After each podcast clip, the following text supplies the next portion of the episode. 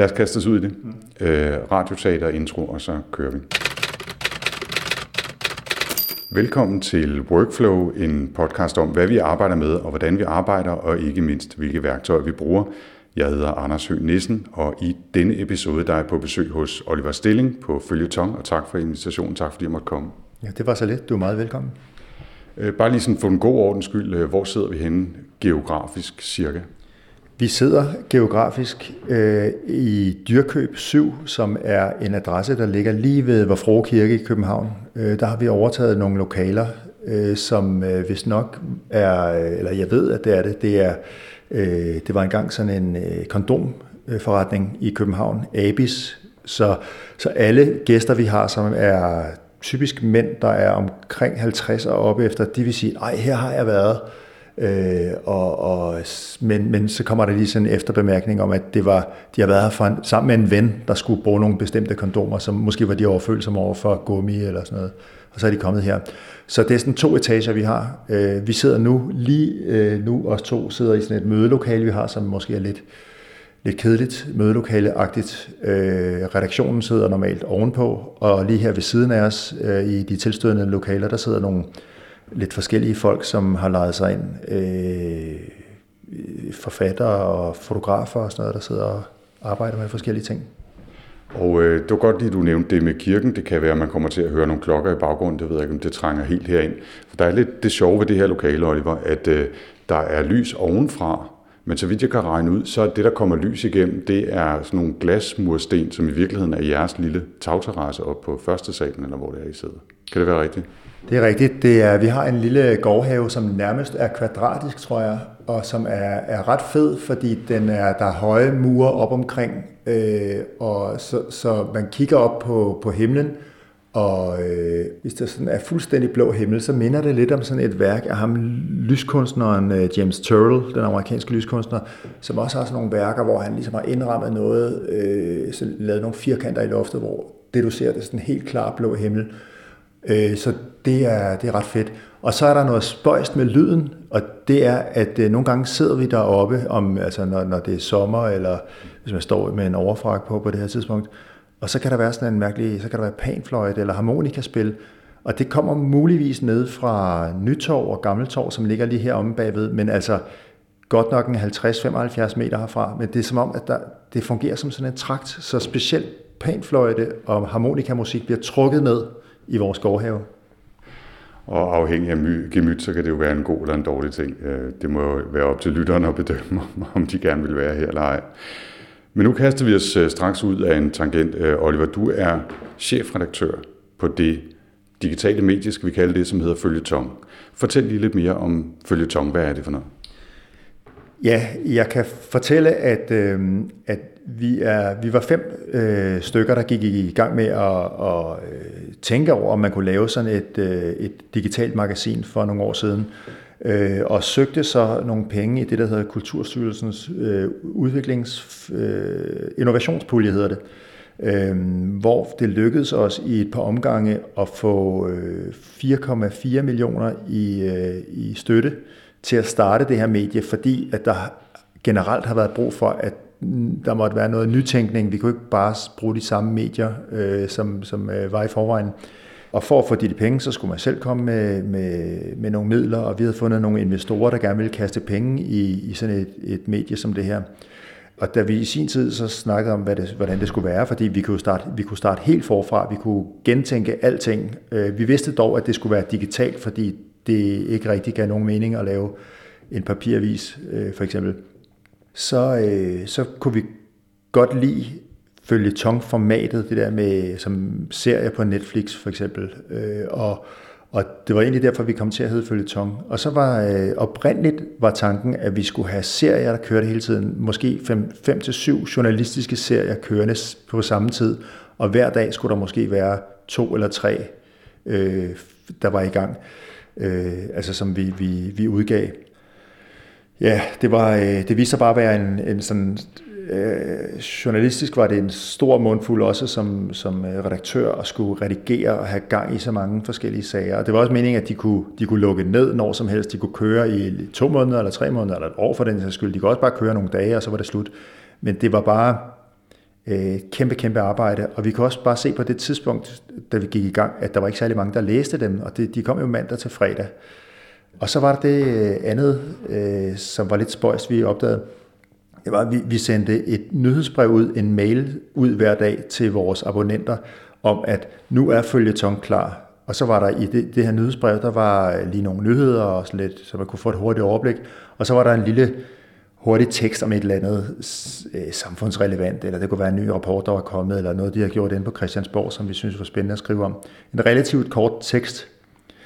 Vi kunne bare se, at mange af vores læsere kom ikke videre derfra. De troede, at det var føljetong. De troede, at nyhedsbrevet simpelthen var mediet. Og på et tidspunkt, så tror jeg bare, vi træffede en beslutning, fordi vi kunne, og fordi det gav mening. Så sagde vi bare, okay, vi siger, nu laver vi det om, og nu er vi et nyhedsbrevsmedie. Og det er der, vi landede nu, hvor det sådan set er et overblik, man får. Det er stadig de der 5 nyheder. Den lille spøjse tekst, der var i starten, er stadig lille og spøjs, men den er blevet lidt længere og har måske lidt flere vitaminer. Og i virkeligheden blevet mere sådan en ledertekst, som jo er noget i de 20 år, jeg har været journalist, der synes jeg bare, at jeg simpelthen, der er så mange ledere, jeg kan læse, fordi de så røvkedelige ud. Og jeg føler lidt, at vi så har taget lederen som genre og prøvet at revitalisere den ved at gøre den lidt sjov, underholdende, uforudsigelig og velskrevet først og fremmest. Fordi det er måske et af de største problemer med aviserne, det er, at de ikke er særlig godt skrevet. Og i virkeligheden er det jo nærmest blevet en forsidehistorie, ikke? Altså, det er jo den, der står øverst, når man får nyhedsbrevet, ikke? Ja. Og så er der, hvis jeg ellers lige skal huske det, 5 historier dernede af, som typisk er sådan dagsaktuelle historier, hvor I jo også meget, meget ofte linker til andre mediers dækning af en eller anden konkret historie, for tiden jo det italienske valg, eller hvad det nu er, i talende stund. Og derunder så har I jo typisk analyser, og så er der sådan lidt de der lidt sjovere, skævere, kulturelle historier, ting I går op i, musik I har lyttet, sager, webdokumentarer I har set, eller hvad det nu er, ikke? Men jeg har jo også brugt det som app, så nu siger du I et nyhedsbrevsmedie, men jeg bruger jo stadigvæk appen. Jeg ved ikke, om det er, jeg bare kørt ud på et tidsspor sådan noget. Nej, det var sådan i starten, at de tilbagemeldinger, vi fik fra læsere, det var, at de ville gerne have en app. Og det fik vi så lavet hen ad vejen, så der findes en app, som ser fin ud, og det er et godt sted at læse føljetong. Men vi kan også bare konstatere, at der er rigtig mange læsere, der simpelthen får deres behov tilfredsstillet ved at læse vores nyhedsbrev på mail. Og så jeg ved ikke præcis, hvad der er sket, men det er fint nok. Det er som om, at nyhedsbrevet har fået en revival de seneste 2, 3, 4 år. Jeg abonnerer også på adskillige andre og kommer meget ofte ikke videre end at sidde og læse det i mailen. Og der er jo endda webmedier som Quartz, som går helt overbords med meningsmålinger og quizzer og alt muligt andet, man kan svare på direkte i mailen. Det er helt nyt og gammeldags på samme tid. Det er ret fantastisk. Men vi var jo også meget inspireret af Quartz til at begynde med, blandt andet det der med, at de har et element, der hedder obsessions, altså noget, de er besat af. Det var, ud over den der føljetong-tanke, så var det også det der med, kan vi skrive om noget, som vi er besat af?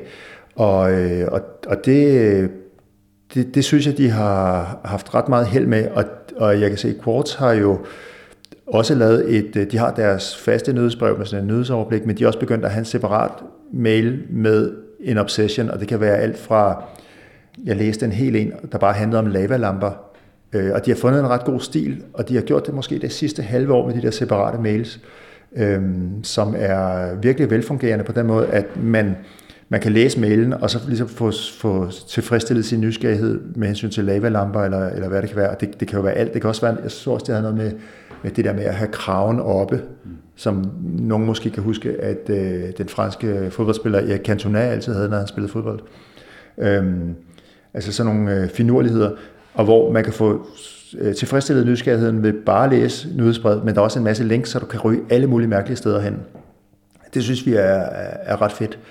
Og det er måske også lidt det, nu siger du, at vi har, ja, ned igennem nyhedsbrevet, vi har den der leder, og så har vi sådan 5 nyheder, og så har vi nogle links til alle mulige medier rundt omkring. Det er jo egentlig en ret fin opgave, synes vi, det der med at kuratere og sende folk nogle steder hen, hvor der er nogen, der har lavet det her bedre, end vi ville kunne have gjort.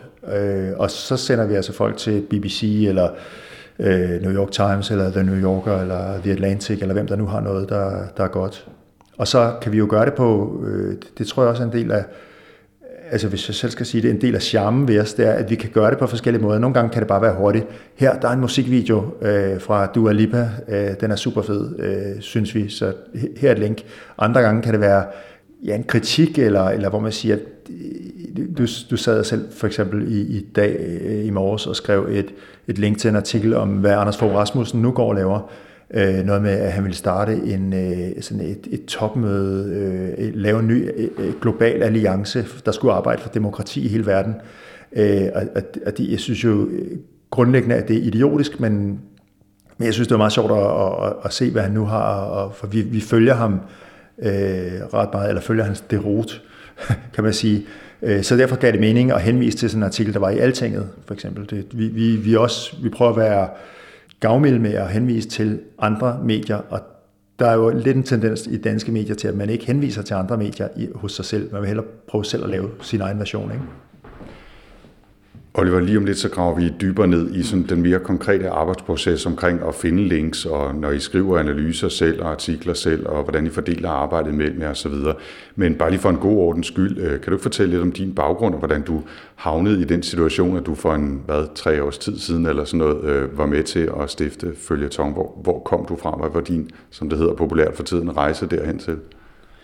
Ja, altså jeg er jo selv uddannet rigtig journalist på Journalisthøjskolen på et tidspunkt, hvor der kun var den uddannelse. Og jeg kan huske, at jeg havde svært ved at komme ind på uddannelsen. Det tog 3 forsøg, og jeg havde også svært ved at komme ud igen, fordi jeg blev dumpet med den opgave, jeg havde lavet om dansk travsports storhed og fald. Og så lavede jeg en ny opgave, og så endelig kom jeg ud af det. Og jeg var i praktik på Information, som jeg havde rigtig meget glæde af at være på.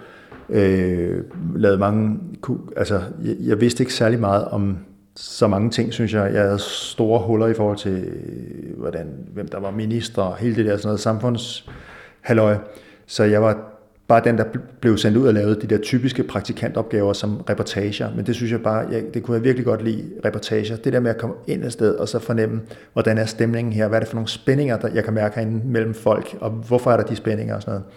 Og så har jeg været på forskellige arbejdspladser, typisk relativt kort tid ad gangen. Altså Information var jeg faktisk aldrig rigtig ansat på, men jeg blev bare hængende, for jeg kunne godt lide at være der. Så var jeg på Dagen sammen med blandt andre Lars Trier Mogensen, som også er medstifter af Føljetong her.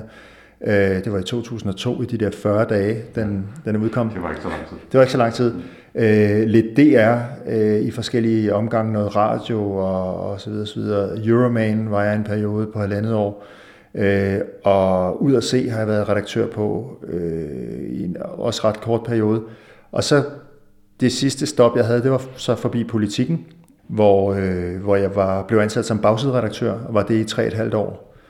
Og så var jeg et år på kulturredaktionen, og egentlig, ja, fordi jeg var 3,5 år der som bagsideredaktør, så var jeg på barselsorlov, og så tænkte jeg, at når jeg kommer tilbage, så vil jeg gerne lave noget andet. Jeg har hele tiden prøvet at være opmærksom på ikke at simpelthen gro fast, fordi jeg kan godt lide at være på nye arbejdspladser, jeg kan godt lide at flytte mig en lille smule. Så jeg havde egentlig sagt til mig selv, da jeg blev ansat på Politikken, som egentlig var en stor, stor drøm, at jeg skal ikke sidde her forever, og nu sidder jeg bare og snakker, ikke? Du må bare stoppe mig, hvis jeg... Men hvis jeg mødte nogle medarbejdere derinde, der havde været der 25 år, og de sagde, ja, tiden er bare gået, og de troede jo selv, at de var den type, der ikke var sådan en, der blev siddende altid. Så altså, det kunne jeg ikke holde ud og tænke på, at så årene bare ville gå. Og så skete der bare det, at Lars Trier Mogensen, som jo også var min kollega på Politikken, han stoppede derinde på et tidspunkt, og vi var sådan flere stykker, der forskellige steder måske trængte til at komme videre. Det var os, der har startet Føljetong, var Lasse Laversen, der også har en fortid på Information, og som kom fra Jyllandsposten, før han kom til Føljetong. Og så var det Nikolaj Thyssen, som også var på Information, og Johannes Wiener, der var udvikler på Information, og så Lars Trier Mogensen og mig selv. Så det var bare et tidspunkt, hvor vi alle sammen havde tid og lyst til at komme videre, og vi kunne forskellige ting, der gjorde, at vi kunne få få løftet det her. Men det var også en tid, og det er det jo for så vidt stadigvæk, hvor det at drive et netmedie og også gøre en forretning ud af det, mildest talt er en udfordring. Ikke? Det er ikke fordi, vi skal dykke dybt ned i jeres regnskaber osv., men det har alligevel været lidt et spring ud fra en forholdsvis tryg plads måske, i hvert fald efter nogle år på Politiken, så til at starte noget helt nyt i den her usikre verden, så fik I lidt støttekroner med. Det giver selvfølgelig lidt ro på det første stykke tid, men det må alligevel have krævet lidt is i maven, eller lidt eventyrlyst i hvert fald. Ja, det har det også gjort, og for nogle af os vedkommende var det også vigtigt, at vi havde nogle koner, som tjente penge, så vi i en periode tjente jo ingen penge. Der var 0 kroner om måneden, og vi har også hver især gået betragteligt ned i løn i forhold til, hvad vi fik og hvad vi kunne have fået, der hvor vi sad. Fordi også når der er støttepenge involveret, så kan man jo ikke tillade sig, synes jeg, at hæve sådan en fyrstelig gage. Men det gav bare god mening at prøve det, og jeg vil også sige, at da jeg sad på Politiken det sidste stykke tid, der sad jeg, vi havde redaktionsmøde på Kulturredaktionen i sådan et glasbur, og overfor var der jævnligt møder med mellemledelsen, og man tænkte, hver gang de kom gående til de der møder, så tænkte man bare, jamen, eller det gjorde jeg, nu skal jeg ikke sige mand, altså hvilke ulykker laver de nu? Hvad finder de nu på? Altså med tillæg, der blev åbnet og lukket, og det var frustrerende på en eller anden måde, og det var også fordi, jeg kom fra det der, jeg havde jo sådan et lukket, sikret værksted, med bagsiden, hvor jeg faktisk bare passede mig selv. Der var ikke nogen, der blandede sig i mit arbejde. Kulturredaktøren var rigtig god til at skærme mig fra alle mulige indtryk og hvad folk havde af meninger og sådan noget. Men jeg havde det lidt som, jeg skulle bare fylde den der firkant ud hver dag, så det var lidt ligesom at have sådan et skoleblad i 100.000 eksemplarer. Så der var en utrolig frihed, men så og hvor jeg så tænkte, at jeg er jo egentlig kulturjournalist, det var det, jeg havde gjort før. Da jeg så kom over på Kulturredaktionen, så det der med, at man ikke rigtig havde nogen indflydelse, det var sgu ikke til at holde ud. Så derfor gav det mening at være med til her. Det giver jo også noget energi. Altså de få gange, jeg har været typisk inden for murene i DR, har været med til ligesom at starte noget nyt eller arbejde på nogle nye koncepter. Det giver jo et eller andet ny energi, ikke? Det har så været med faldskærm, kan man sige, eller sikkerhedsnet. 2 ting, Oliver. For det første, jeg føler mig en lille smule truffet efter at have været 17-20 år i DR og aldrig rigtig være kommet videre, indtil jeg så for nylig nærmest blev sparket ud. Ikke? Men det er jo så, når man har havnet på den rigtige hylde, så er det jo svært at stikke af. Ikke? Og den anden ting var, at jeg måske i åbenhedens helgenavn jo skulle sige, at jeg har været abonnent på Føljetong i det føles som 1,5-2 år, kan det være rigtigt? Så længe har I været oppe at køre, ikke? Ja. Så i hvert fald rimelig lang tid. Så der er en eller anden form for interesse også i, at sidder her og er nysgerrig, ikke? Men det synes jeg lige skulle på plads. For lige at dykke ned et andet sted. Altså jeg bruger jo jer som en meget vigtig daglig kilde til nyhedsoverblik. Både fordi I skriver nogle fantastiske ting selv, gode ledere, gode analyser. Lars Trier skriver nogle fantastiske politiske analyser, og lige i de her uger, hvor der er overenskomst, er det ret spændende at følge med i især. Ikke? Og så de her links ud til alle mulige andre steder.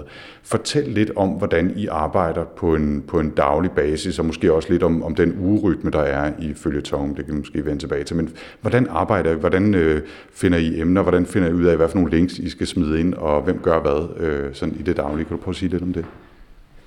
Det kommer nok til at lyde en lille smule kaotisk, fordi der er ikke nogen af os stiftere, der er tilbage. Nu er det jo mig, Lasse Laversen og Lars Trier Mogensen, der er tilbage af de oprindelige stiftere, og det er os, der så ligesom driver det fremad. Og så har vi en journalistpraktikant fra Journalisthøjskolen, og så har vi en universitetsstuderende, eller halvanden, kan man sige.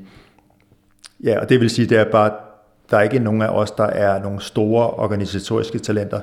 Der kan man så sige, på forretningsdelen af det, der har vi så jo en direktør, som er virkelig, virkelig stærk på det, Søren Høgh Ibland. Men på det redaktionelle område, der er det blevet sådan, at vi simpelthen, jeg tror, vi tager meget på sådan erfaring. Altså, vi laver ikke planer, der var... måneder ud i fremtiden, med mindre selvfølgelig, at der er et eller andet, der er et stort valg, vi ved, det kommer, vi skal skrive om det, når det dukker op. Men det er i ret høj grad noget med at møde op på den pågældende dag, og vi har godt nok lavet en plan, hvor folk er plottet ind, hvem sørger for nyheder i dag, hvem har den her kære læser, vores ledertekst, og hvem har analysen og sådan noget. Men i et vist omfang, så dyrker vi lidt det der med at møde op, og så se, hvad der er sket, og så prøve at tage den derfra. Ligesom, fordi jeg tror, at det er ret tilfredsstillende som læser at få noget, når man får noget kl. 12, og så man kan se, at det her, det handler om noget, der er sket for et par timer siden. Det er rimelig frisk skrevet. Det er ikke sådan noget, man ligesom kan trække, altså, som har ligget over natten og ventet.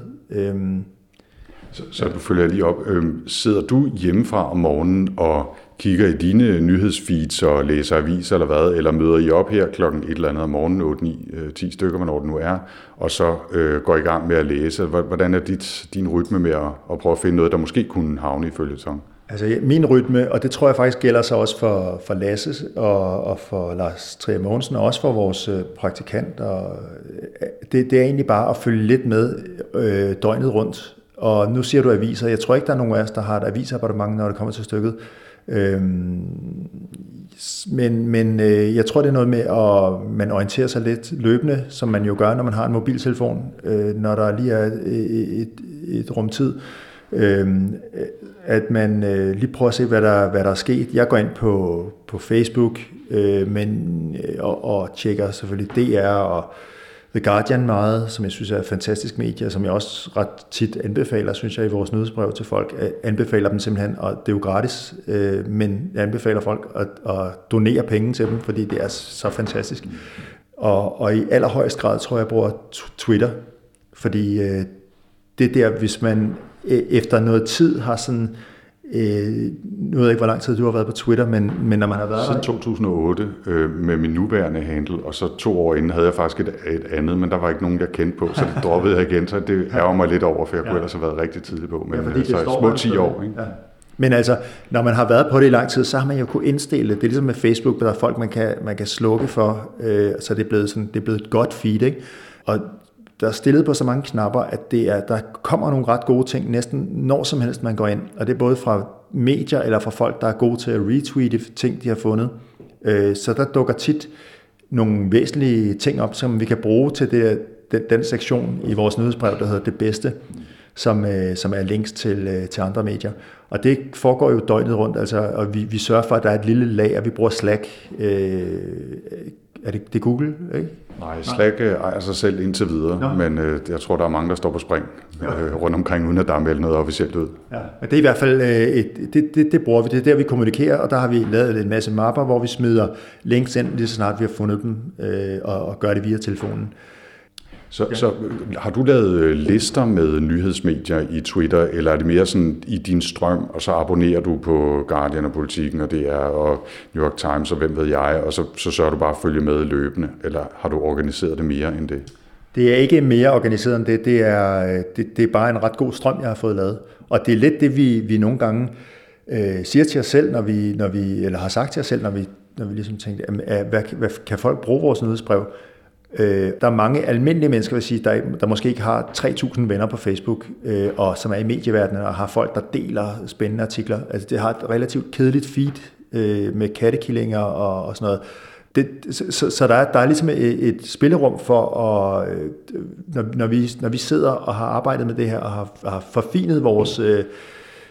Man kan kalde det vores algoritmer, men på Facebook for eksempel, at der dukker så mange gode ting op, at vi med sindsro kan tage dem og smide dem ind i nyhedsbrevet. Men I har også, du sagde ved selv ordet før, kurator, ikke? Altså det er jo meget det, I er, kuratorer, og så skriver I selvfølgelig også selv og så videre, men I er dem, der har det gode feed og følger med i... Altså, det lyder som om, det er hundredvis af nyhedskilder og historiekilder fra hele verden. Og så vælger I ud og filtrerer og formaterer og skærper ind til de der 5 historier plus det løse og leder og analyser osv. Og det må så også betyde, sådan lyder det også nærmest som om, at du følger med hele døgnet rundt. Altså det er vel nærmest nødvendigt for, at I i hvert fald kan sikre jer, at I får det vigtigste med, ikke? Jamen, det kan man godt sige, men så hjælper det selvfølgelig på det, at vi alle sammen gør det, så når vi finder noget, så smider vi det ind i Slack, så det ligger derinde. Og det gælder også vores praktikanter og sådan noget. De begynder jo også at få en fornemmelse af, hvad det er, vi godt kan lide, hvad det er for nogle typer historier, der er gode. Og når det så ligger der, så træffer vi selvfølgelig nogle flere beslutninger, inden det sker i nyhedsbrevet, som egentlig også foregår uden så meget. Der er ikke, for tiden er der ikke sådan redaktionsmøder og den slags. Selvfølgelig er der noget en gang om ugen, hvor vi taler om, hvad der skal ske, men ikke på dagen. Så sørger vi bare for, at der, altså, hvor man siger, vi skal have noget, hvis der er 5 links til gode ting, så skal det helst være noget lidt forskelligt. Der må gerne være noget dansk, der må gerne være noget lidt let, der må gerne være noget tungt osv. Og weekenden om lørdagen må der gerne være nogle lidt længere ting, lange artikler i The New Yorker eller podcast eller sådan noget. Så noget, jeg tror, nu fik jeg lige en indskydelse, og det var, at på et tidspunkt, lige da vi kom frem, der var der en artikel om os i Politiken, og der var lavet sådan en frise med vores billeder, og der var lavet sådan en blå tone, og vi så alle sammen, vi har været der, nu er jeg 44, på det tidspunkt har vi nok været 40 eller sådan noget, ikke? Og vi så gamle og slidte ud. Og der var en eller anden på Facebook, der skrev, hvor gamle er de? Altså det her, der er kommet et nyt medie, ikke? Og det var spændende, sådan, men så har vedkommende set det der billede, så hvor gamle er de? Og men der vil jeg sige, at jeg tror, at vi har haft den rigtige alder, fordi vi også har noget erfaring fra fra forskellige aviser og fra mediebranchen, sådan at vi kan træffe nogle hurtige og rigtige beslutninger, samtidig med, at vi er ikke så gamle, at vi ikke kan forstå et nyt medie eller bruge det digitale. Og så er I få nok til, at hvis det er nødvendigt, at I lige koordinerer mere med hinanden end den der mavefornemmelse af erfaringsudvælgelse, som er jeres personlige filter efter nogle år i mediebranchen, så kan I lige stikke hovederne sammen, hvis det er. Ja. Men bare lige lavpraktisk nu, I bruger Slack, og jeg har snakket om Slack her i Workflow nogle gange, men det er jo altså det her sådan samarbejdschat-værktøj med alle mulige integrationer, som man kan knytte Google Docs og Dropbox og 1000 andre ting til. Har I altså kanaler for hver dag, eller hvordan fungerer det, og hvordan udvælger I så, når I udvælger? Altså hvis der er 5 forskellige links inde i en Slack-kanal, hvem har så ansvaret for, at okay, nu kommer der altså noget ud i nyhedsbrevet den dag? Det er sådan, at der er ikke noget for hver dag, men vi har lavet vi har Slack sådan, at vi har noget, der hedder Kære Læser, og så er der en, der hedder døgneren, ligesom det hedder i nyhedsbrevet, og der smider man simpelthen bare ting ind, og det er specielt den der, det bedste, hvor der bliver smidt mange ting ind, for der skal vi alligevel, vi vil gerne have 5 hver dag, og det er 6 gange om ugen, så det er et hurtigt regnestykke, 30 ting, som der skal skrives en lille tekst om, og det kan så være, der fungerer det, altså det fungerer allerbedst, når alle ligesom, når der kommer forskellige stemmer ind, sådan så det, at jeg skriver et par af de bedste, og Lasse laver nogen, og Lars, eller vores praktikant, eller, men vi har delt det ret meget op, sådan så hvis for eksempel i dag, der har Lars skrevet en analyse af overenskomstforhandlingerne, jeg har skrevet noget om kvindernes kampdag i Kære Læser, og så har, det er faktisk også mig, der lavede nogle af de der det bedste, fordi vi laver et ekstra nyhedsbrev i dag, også på grund af 8. marts. Det håber jeg ikke gør noget, at man kommer til at høre, hvilken dag det er, vi sidder. Jeg synes jo faktisk, det er lidt smukt, at vi laver det i dag, også selvom vi bare er 2 halvgamle mænd, der sidder her og snakker. Ikke? Ja, men så jeg har faktisk lavet det bedste også. Jeg stod ret tidligt op i morges og lavede dem. Men ellers så ville vi sætte, så var det praktikanten, der lavede det. En anden dag er det praktikanten, der laver Kære Læser, og så sidder jeg og laver nyheder, ja. Det lyder som om, det er meget loose alt sammen. Det er jo det privilegie, man har, hvis man ikke er så mange. Og det er jo så fordelen, at der ikke er 20 menneskers arbejde, der skal koordineres hele tiden. Nej. Oliver, nu er jeg jo bare sygeligt nysgerrig på værktøjer og processer og alt muligt andet. Det er en af de jeg bærer med mig her i livet åbenbart. Når du skriver, og I skriver, hvad skriver I i, altså, og hvordan sørger I for, at det så kommer ud som nyhedsbrev i den anden ende? Vi skriver i WordPress, og det har Johannes Wiener, der er medstifter af det, på et tidspunkt sat op for os. Og han er ikke med mere, men hvis det skal en gang imellem, så er han lige inde og løse nogle problemer for os, hvis det skal opdateres, og det lykkedes i et langt stykke tid. Og nyhedsbrevet, det er MailChimp. Det er ikke, jeg har ikke arbejdet med WordPress, før vi lavede Føljetong, heller ikke med MailChimp, men det er jo rimelig intuitivt, så det er ikke så svært. Og når det først er sat op, så fungerer det mere eller mindre, og så skal man også passe på med at rode for meget ved det, fordi så risikerer man bare at slå noget i stykker, ikke? Jo. Sådan er det jo altid. Nu mistede jeg lige tråden. WordPress, nyhedsbrev. Du var nysgerrig. Ja, hvad var det, jeg ville sige? Du snakkede om lavpraktik. Det gjorde jeg nemlig. Og nej, det var fordi, du sagde MailChimp. Det var nemlig selvfølgelig det sidste spørgsmål. Det var, hvordan I så får det ud. Og det er på den måde. Nå, nu kan jeg huske, hvad det var, jeg ville sige. Jeg vil være lidt fræk at sige, det sker jo ikke sjældent, at man læser en artikel, I har skrevet i nyhedsbrevet, og så står der et eller andet nedenunder, vi skal huske at opdatere det her senere, eller et eller andet. Altså, der slipper nogle ting ud, som måske ikke skulle have været ude, som ikke var en del af det officielle. Har I sådan nogle fejlretningsprocedurer, eller er det ligesom den, der trykker på knappen, og så kører det? Ja, altså vi har jo en korrekturlæser på tingene, og så prøver vi at sørge for, at der er flere, der lige kigger tingene igennem, så man får navne og sådan noget rigtigt. Men det er ikke noget, altså der er mange af de her procedurer, og i øvrigt også måden, vi skriver tingene på, der er ikke noget af det, der sådan er formuleret i en manual, så det er noget, man giver videre, verbalt. Og så siger du det der med opdatering. Jeg tror faktisk, at det kan man faktisk måske godt kalde amatørisme, at nogle gange, så sidder jeg med en eller anden analyse, hvor jeg sidder og skriver den i WordPress, og nyhedsbrevet skal ud der omkring kl. 12. Vi kan godt lave en underrubrik, eller fortælle, hvad den her analyse, som så ligger kommer til at ligge i vores app. Vi kan godt sætte en underrubrik ind i nyhedsbrevet, og et link til den, og udgive den. Men jeg har desværre oplevet med mig selv, at jeg ikke altid er helt færdig med teksten, fordi nogle gange skal det bare, altså der er mange ting, der skal gøres, og så er det ikke færdigt til tiden, og så har jeg altså tilladt mig at lave sådan en lille en i bunden, hvor der står, denne artikel er færdig kl. 12.30, og så jeg havde givet mig selv lidt ekstra tid, og så havde jeg håbet, at der var nogen, der fandt det bare lidt charmerende, men egentlig er det jo bare amatørisme. Ja, jeg synes faktisk, det er charmerende. Altså, det var ikke ment som nogen hård kritik. Jeg kan faktisk godt lide den slags. Hvis jeg må grave min egen lille historie, så minder det mig en lille smule om dengang, jeg jeg tror, det var en 2-årig periode på harddisken, når jeg skulle lave grafik til hjemmesiden, så lavede jeg det altid i Microsoft Paint med musen. Jeg tegnede med musen, og det var fordi, det var også skide besværligt med billedrettigheder og sådan noget, ikke? Så var det nemmere bare at tegne det selv. Og det blev altid ekstremt grimt, og det måtte ikke tage mere end 10 minutter, og det var jo kun primære farver, og der var jo ikke ligesom nogle forskellige pentykkelse eller noget som helst. Det var frygteligt, men jeg håber, at nogen også synes, det var lidt charmerende. Så nogle gange må man gerne være lidt amatør, synes jeg. Ja, men det er jo også det, det er jo også det, når jeg nævnte det her med vores kære læser, at den er skrevet på dagen. Man kan se, at der er taget nogle ting med, som er sket i morges. Og det tror jeg også gør.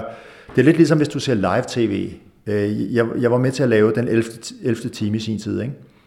Og der er nogle af de udsendelser, som måske falder en lille smule igennem, når man ser dem i dag. Men da de blev vist live, og hvor man nogle gange som seer tænkte, at det er papirtyndt. Altså, hvis det ikke fungerer det her, så falder det fra hinanden. Men den der følelse af, at det er live, og det er jo lidt tæt på at være live, og det er måske også derfor, at det går an med sådan en kursiv der, hvor der står, at artiklerne er ikke helt færdige, men det er den lige om lidt. Altså, så man ved, man læser det her, man tænker, at det er lige nu og her, det foregår.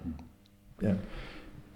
Jeg har et spørgsmål lidt ud af kronologi, men det er lige for at vende tilbage til det der med jeres nyhedsovervågning, som jo kører mere eller mindre hele tiden på Facebook og Twitter og diverse nyhedsapps osv. For mig lyder det som en lille smule stress, måske også lidt pres, at man hele tiden skal føle sig opdateret. I skal være opdateret for at kunne vælge det rigtige. Er det et pres, du føler og oplever, og hvis du gør, hvordan håndterer du så? Kan du lægge det fra dig?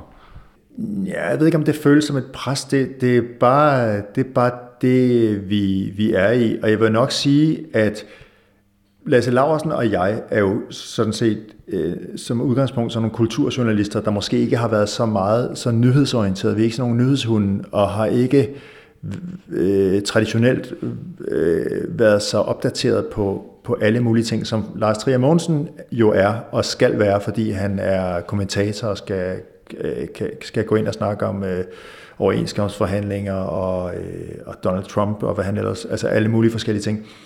Men vi er bare, fordi det nyhedsbrevet kræver, at vi lidt har fingeren på pulsen og ved, hvad der sker, så vi er bare blevet sådan.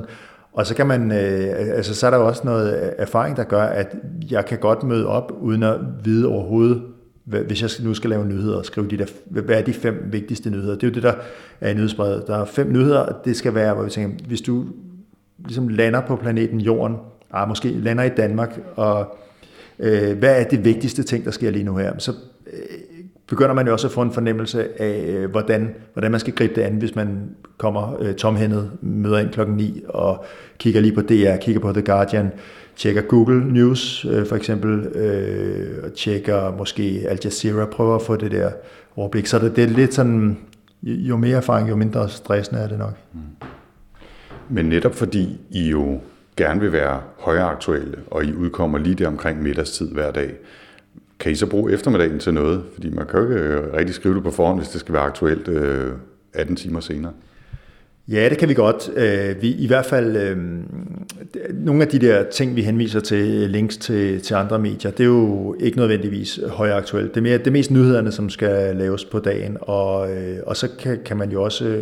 Nu havde vi en rigtig fin analyse, som vores universitetspraktikant Andreas lavede forleden dag om det italienske valg. Det var noget, vi vidste, at der lå et valg på søndag, så han var bare i gang sådan løbende hele ugen. Men nu nævnte du lige det der med klokken 12. Ved du, hvorfor vi udkommer klokken 12? Nej. Altså, jeg tror egentlig, det startede med, da vi sad allerførst og snakkede om føljetong, bare mødtes, og alt var åbent. Der talte vi om, om man kunne måske have en mand, der boede i Australien, som ligesom kunne arbejde om dagen der, som så ville være nat for os, og så kunne man have noget helt frisk. Altså alt var åbent. Og så tror jeg, så snakkede vi om, jamen, vi skal udkomme klokken 16 eller 17 eller sådan noget. Men så spurgte vi os selv, hvorfor skal vi det? Fordi vi skulle jo netop ikke underlægge os sådan, hvornår medier plejer at udkomme, eller hvornår man plejer at lægge og være færdig med sine artikler. Det var bare fordi, det var noget, vi kendte fra de aviser, papiraviser, vi kom fra, at der skulle man være færdig med sin artikel kl. 17-18 stykker. Jeg mener, og det kan godt være, at de andre ville rette det, men jeg mener faktisk, at vi endte på kl. 12, fordi vi sagde, jamen hvis vi udkom kl. 14, det er jo ikke sikkert, at det bliver bedre af, at vi har 2 timer ekstra, så sidder vi bare og nusser endnu mere med det. Men hvis vi møder ind, og så får det overstået, så kan vi se fremad med det samme. Og så gav det også rigtig god mening i forhold til, at vi flere af os havde små børn, som det ville være rart at have en deadline overstået i god tid, så man kunne rejse sig og gå, hvis der var... Hvis de ringede fra børnehaven og sagde, at en eller anden skulle hente sig og var syg. Så det var simpelthen bare, fordi vi var familiefædre. Det er simpelthen utrolig hyggeligt at høre om på en eller anden måde. Det virker som et af de mest laid-back, fremtidsrettede medier, jeg nogensinde har stødt på. Det mener jeg som en stor kompliment. Oliver, er der noget, før vi ligesom lukker den del ned og begynder at nærme os afslutningen, for du skal meget apropos hente børn. Mm. Er der noget i jeres sådan daglige, ugenlige arbejdsproces, værktøj, I bruger, der lige skal have et flag her til sidst, inden vi går videre, eller har vi været rundt omkring det meste af jeres proces? Vi har nok været omkring det meste. Hvad pokker kan der ellers være? Jeg ved faktisk, hvad jeg vil spørge om, så kan du bruge 10% af hjernen på at tænke videre også ved siden af. Da vi lige skrev sammen, inden jeg mødte op her, så sagde du, at en af de fine ting ved, I er et nyhedsmedie og et app-medie måske, det er, at I ikke er så afhængige af Facebook med de nyeste ændringer. Det ved jeg ikke, om du lige vil knytte en kommentar til. Ja, det vil jeg gerne. Altså, det er jo, det var ret vildt at se, at mindre end en måned efter, at Facebook sagde, at nu ændrede de algoritmen lidt, sådan, så der var lidt færre medier, der blev vist, de ville gerne have, at folk skulle det skulle være mere nært, folk skulle komme hinanden mere ved. At så var der medier, der meldte, at de simpelthen lukkede ned. Jeg så et eller andet medie, der havde 12 millioner følgere, eller sådan noget. Et ret stort medie, som egentlig kun var på Facebook. Det lukkede. Jeg kan ikke huske, om det var australsk eller hvor det var fra. Jeg så, Vox ville fyre 50, det her netmedie Vox, som er super fedt, skulle fyre 50 mennesker. Men, og jeg kan også huske, at jeg snakkede med en fra et andet digitalt dansk medie, som sagde, at de brugte, og det var før Facebook sagde, at de skulle lave om på algoritmen, men hun sagde bare, at hver gang de lavede nogle små ændringer, så skulle de ligesom på det her danske netmedie finde ud af, hvad fanden, hvad skal de nu, og hvordan skal de gøre det anderledes? Og det har vi slet ikke skulle bruge tid på, fordi vi bare kommer i folks e-mailboks, ikke? Og det har været ret fedt, ikke at skulle bruge tid på sådan noget. Tør jeg så spørge her til sidst, hvordan det går? Altså nu snakker du en lille smule i starten om innovationsstøtte, og I selv smed penge ind, og I er gået lidt ned i løn, og I får det hele til at hænge sammen med livrem og seler, ikke? Men det hedder det ikke, men et eller andet udtryk. I får det til at hænge sammen i hvert fald. Går det som planlagt, og går det fremad? Kan du sige lidt om det? Ja, det kan jeg godt. Altså, det går faktisk skide godt. Det er sådan, at vi har omkring 6.000 abonnenter. Halvdelen af dem er almindelige mennesker, som har tegnet et abonnement, og det koster 50 om måneden i sådan en Spotify-Netflix-model. Og den anden halvdel er nogen, vi har via nogle samarbejder med for eksempel Magisternes A-kasse, som giver det i perioder til deres medlemmer. Eller vi har et samarbejde med Arkitektforeningen. Men vi har rigtig mange almindelige læsere, som virker som nogen, der nok ligger lidt tæt på Politikken, informationssegmentet og formentlig også andre. Jeg ved, vi har en fra Dansk Folkeparti. Vi har sikkert flere, men vi har en, som er aktiv i deres ungdomsorganisation, og det er jo positivt for dem. Og så har vi har læsere i alle aldre. Altså nu havde vi jo for nylig sådan et... Vi prøvede at lave sådan et slagnummer på Facebook, hvor vi gerne ville have 18-årige folk, der er 18 i 2018, eller fylder 18, eller har været 18, at de kunne få et abonnement på 6 måneder gratis. Og der lykkedes det at få 200 ind, og de får det gratis, men vi har det bare sådan, at så langt, så godt. Når det så udløber, så kan vi prøve at tage fat i dem igen, og se om ikke vi kan, hvis de ikke har råd, så kan vi måske finde en sponsor, måske nogle forældre, der gerne vil støtte det. Men vi har også læsere, der er en helt anden alder, altså i middelalderen, 50'erne, 60'erne. Jeg kan huske, at på et tidspunkt var en læser, der skrev til os, ja, jeg tror, han var 59, og han mente selv, at han var sådan en af de ældre. Men det var han altså bare ikke. Vi har læsere, der er oppe i 80'erne. Der var en, der skrev til os for nylig, at nu opsagde han sit abonnement. Det var ikke, fordi han var utilfreds. Han sagde bare, jeg er bare for gammel. Så prøvede jeg at google ham, ikke? Så var han 88. Okay. så han var, det var okay. Og tilbagemeldingerne fra mange af de her folk er bare, at de er skideglade for det. Og det sjove er, at de har jo ikke vidst for 5 år siden, at de kunne blive glade for sådan et nyt medie, fordi på det tidspunkt har de måske ikke engang haft en smartphone, så de har ikke vidst, at de ville kunne have glæde af sådan en telefon, som de sikkert også mange, nu snakker vi om dem, der er godt op i årene, måske har haft sådan, at jeg kan sgu ikke styre sådan en telefon. Så har de fundet ud af, at det er nemt at navigere i, og så har de fundet ud af, at der er et medie, der måske har sådan en stemme, og en stemning, og en tone, og tonalitet, som minder lidt om noget, de kender fra måske lidt Politikken. Bare uden reklamer, uden alle de der skide tillæg, som er lavet for at skrabe flere penge sammen. Og det er virkelig rart. Altså, på den ene side så kan man sige, at 6.000 er ikke specielt mange, men nogle gange, hvis man lige skal have sådan skal stramme sig selv lidt op, så har jeg prøvet at gå ind på og bare kigge på vores abonnenter, så har jeg prøvet at skrive Monica eller et eller andet navn, men når der så dukker 25 op, der hedder det, eller Anders, der er måske 70 abonnenter, der hedder Anders. Det er ret fantastisk. Så jeg plejer også at sige, at vores abonnenter er de mest intelligente af Politikens typiske læsere. Det tager jeg som en kompliment, så ja.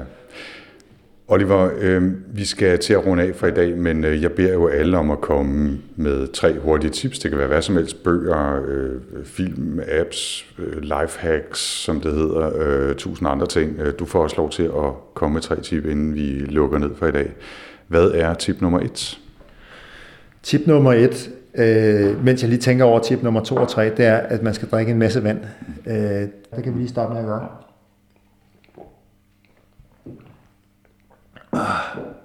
Det får jo ikke bedre. Tip nummer 2, det er The New Yorkers podcast The Radio Hour med deres chefredaktør David Remnick, som jeg synes er helt forrygende. Jeg har bare i den her uge har jeg hørt to afsnit af det. Det ene var et, hvor han snakkede med Jennifer Lawrence, og det var meget sjovt at høre ham tale med sådan en skuespiller, som jo kommer ind, og man kan mærke, at hun er så kæmpestor en stjerne, så man kan høre, hun kommer der som stjerne. Men for mig at se, og jeg tror i journalistverdenen, ham David Remnick fandme en stor, stor kanon. Og han er bare... Jeg ved ikke, hvordan han har tid til det, altså at være vært på det. Det giver et lille indblik i, hvis man godt kan lide bladet The New Yorker, hvordan sådan stemningen er derinde. Jeg kan huske, der en dag, han sagde, at han havde sådan 6 minutters interview med ham, der er advokat på The New Yorker, ikke? Og der er masser at se til, for det er nogle store, store historier, det her med Trump og sådan noget. Der er hele tiden noget, der skal undersøges af advokaten. Men hvor han lige siger, han sidder lige ned ad gangen fra mig, og hvis jeg selv føler mig stresset, så går jeg bare lige ned og snakker med ham, fordi så kan jeg mærke, at jeg har det ikke så slemt. Og David Remnick der, han talte så også her forleden dag med en, der har lavet en kæmpe artikel om ham, den britiske spion, som jeg lige har glemt, hvad hedder, men som lavede den der The Dossier på Donald Trump, og hvad han har lavet i Rusland. Og det der med, at man kan læse en artikel, og så, som er så stor og gennemarbejdet, men så også lige høre, altså journalisten simpelthen forklare det bagefter, det giver en utrolig troværdighed til mediet, synes jeg. Ja. Så det var tip nummer 2. Det var det. Tip nummer 3. Jeg tror, vi blev enige om, at det var Black Panther, selvom du ikke havde set det. Ja, det var det nemlig. Og jeg kan godt lide superhelte, jeg kan godt lide tegneserier. Jeg læste meget Superman, da jeg var barn. Jeg læser ikke rigtig tegneserier mere, men jeg kan godt lide superheltefilm stadigvæk. Og jeg synes, det er utrolig opløftende, at der ligger en superheltefilm derude og venter, og hvor de siger, at det er den bedste, der bare er lavet i umindelige tider, om ikke det er den bedste superheltefilm, og at det så også er et helt sort cast. Det er jo helt fantastisk, at det har kunne lade sig gøre. Det glæder jeg mig over. Ja, jeg har heller ikke fået den set nu. Det er også en af dem, jeg skal have taget mig sammen og set. Jeg er blevet lidt træt af superheltefilm de sidste 5-7 år, vil jeg sige, men den der, den skal jeg altså nok se. Oliver, tusind tak, fordi jeg måtte komme på besøg. Du skal videre ud og hente børn, tror jeg. Og jeg skal til at runde af. Hvor kan folk finde dig, og ikke mindst Føljetong, hvis de gerne vil vide mere, og måske endda tegne et abonnement med tiden? Ja, jeg tror bare, de skal skrive Føljetong på Google, og så dukker der en eller anden landingpage op, og så kan de komme ind der. Man kan også finde os på Facebook.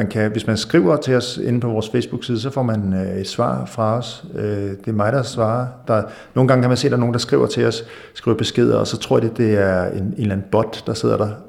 Og så skriver de noget grimt, fordi de tror, det er en bot, de snakker med om. De tror, de kan behandle robotter dårligt. Og så sidder der faktisk et menneske og svarer med det samme. Det er dig, der er i den anden ende. Og mere specifikt dig på Twitter, for eksempel, lyder som, det er et sted, du er meget, hvis man vil finde dig der. Hvad er dit navn der så? Det er Oliver Stilling, tror jeg egentlig bare mit handle er. Men jeg fylder måske ikke så meget selv. For nogle gange så har jeg da også det der med, at jeg ser noget, der er godt. Og så tænker jeg, at jeg holder det lige lidt for mig selv. Og det har jeg har dårlig samvittighed over det. Men, du er en, der tager, men giver ikke. Men du giver så hver dag en nyhedsbrev, så det er okay. Tak. Jeg hedder Anders Høgh Nissen. Jeg kan findes på potlab.dk på det store internet, eller på Twitter som potlab.dk, eller hvis man vil følge mig mere specifikt, så er mit Twitter-navn Anders Stade Hackersmart 4ND3RS. Tilbage er der bare at sige på genhør, og tak for denne gang.